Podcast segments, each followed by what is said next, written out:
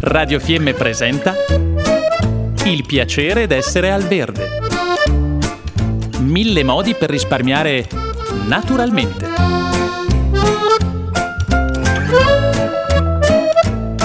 Programma a cura di Elena Osler. Siamo con Lisa, Lisa Dotta, a Rover di Capriana nella sua azienda agricola. E anche Lisa sa che eh, tutti gli abitanti dei paesi della Val di Fiemme hanno un soprannome. Quelli di Tesero vengono chiamati polentoni mm. perché si vede che apprezzano la polenta. Allora oggi ci tocca parlare di mais. Eh sì, è, è tempo, visto che avevamo preparato le pannocchie, avevamo tenuto i semi centrali, che sono quelli migliori insomma per essere seminati, direi che a sto punto li mettiamo in terra. Quindi che facciamo?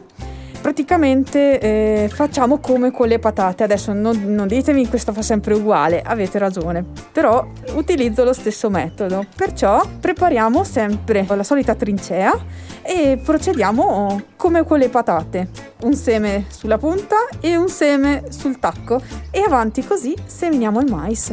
Quindi solo un seme, fidandoci che sia quello giusto, che germina uno solo. Allora io sì, mi fido dei miei semi, però se, ovviamente se ci avete il dubbio potete metterne due. Ricordatevi che poi vi tocca diradare, perché non potete far crescere due piante di mais attaccate insieme, perché sicuramente una delle due eh, resterà piccola o addirittura patiscono tutte e due, quindi non è molto conveniente. Vedete voi, se sapete che avete della semente di qualità o che è dell'anno scorso, quindi siete sicuri che germina, fidatevi con una, e se non vi fidate mettetene due. Eh, non succede niente, avete solo un lavoro in più.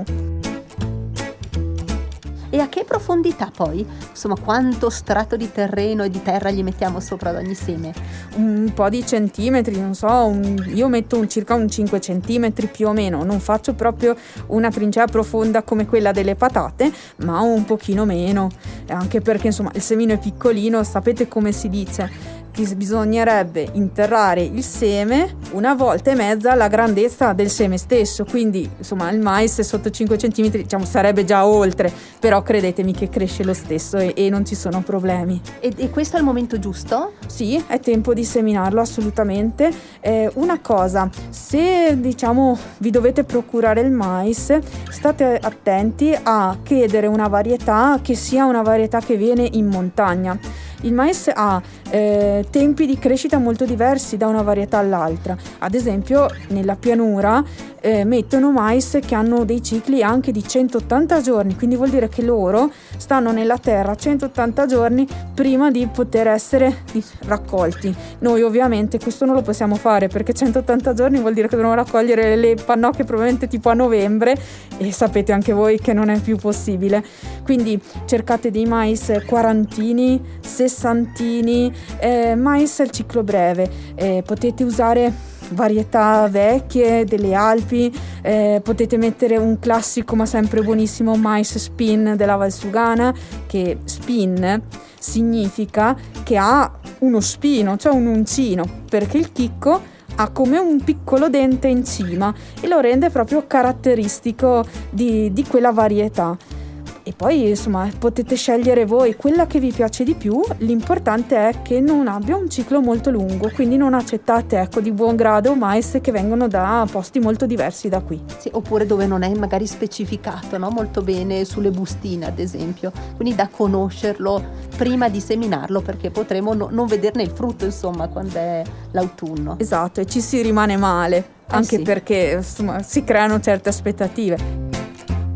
Se poi siete curiosi, ad esempio io quest'anno sono un po' curiosa, quindi ho un mais bianco, vorrei provare a seminarlo. So che di solito ha un ciclo molto lungo, però farò questo esperimento, ma ne metto tre quattro piante, perché so che almeno se non c'è un certo risultato, quantomeno non butto via un, magari un sacco di spazio per un qualcosa che non funzionerà mai.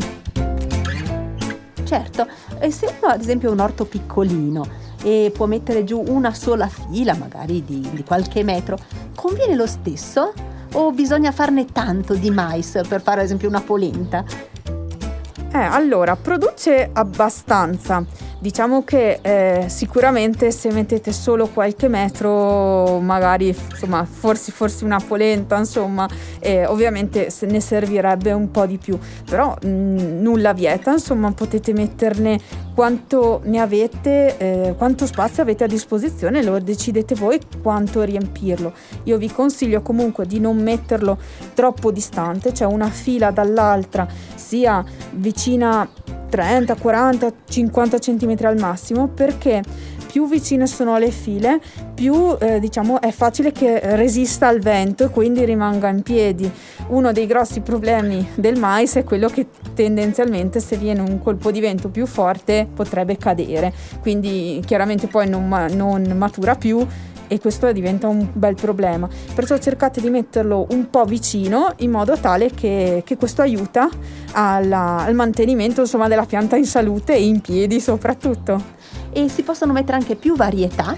Certamente, potete mettere tutte le varietà che volete. Sappiate che varietà di mais vicine si incroceranno tra loro, quindi non avrete poi più eh, esattamente le stesse varietà iniziali, ma avrete magari una varietà rossa che magari ha anche, non so, lo spin, insomma l'uncino, o magari vi ritrovate una varietà gialla che aveva magari i semi più grossi ad averli più piccoli, perché ne avevate magari una rossa che aveva i semini più piccoli. Quindi sicuramente non avrete più lo stesso identico mais, però avrete un grande vantaggio, che la polenta di tante varietà diverse è molto più buona, secondo me, che quella di una varietà sola. Poi ovviamente sono gusti, io preferisco averne tante varietà e mescolarle. Certo, e quindi una polenta più buona farà più contenti i nostri polentoni teserani anche. Ah sì, sicuramente, sicuramente, almeno speriamo. Eh, almeno speriamo. Allora, noi ringraziamo Lisa Dotta, e la potrete trovare e farle le domande che volete. Dove, Lisa? Su Facebook, alla pagina Azienda Agricola Fiordalisa, su Instagram alla pagina eh, Azagr Fiordalisa, oppure scrivetemi direttamente sulla mia mail lisa chiocciola fiordalisatrentino punto com. Ti aspetto. Grazie, grazie Lisa. Grazie a voi. Abbiamo trasmesso Il piacere d'essere al verde. Mille modi per risparmiare naturalmente.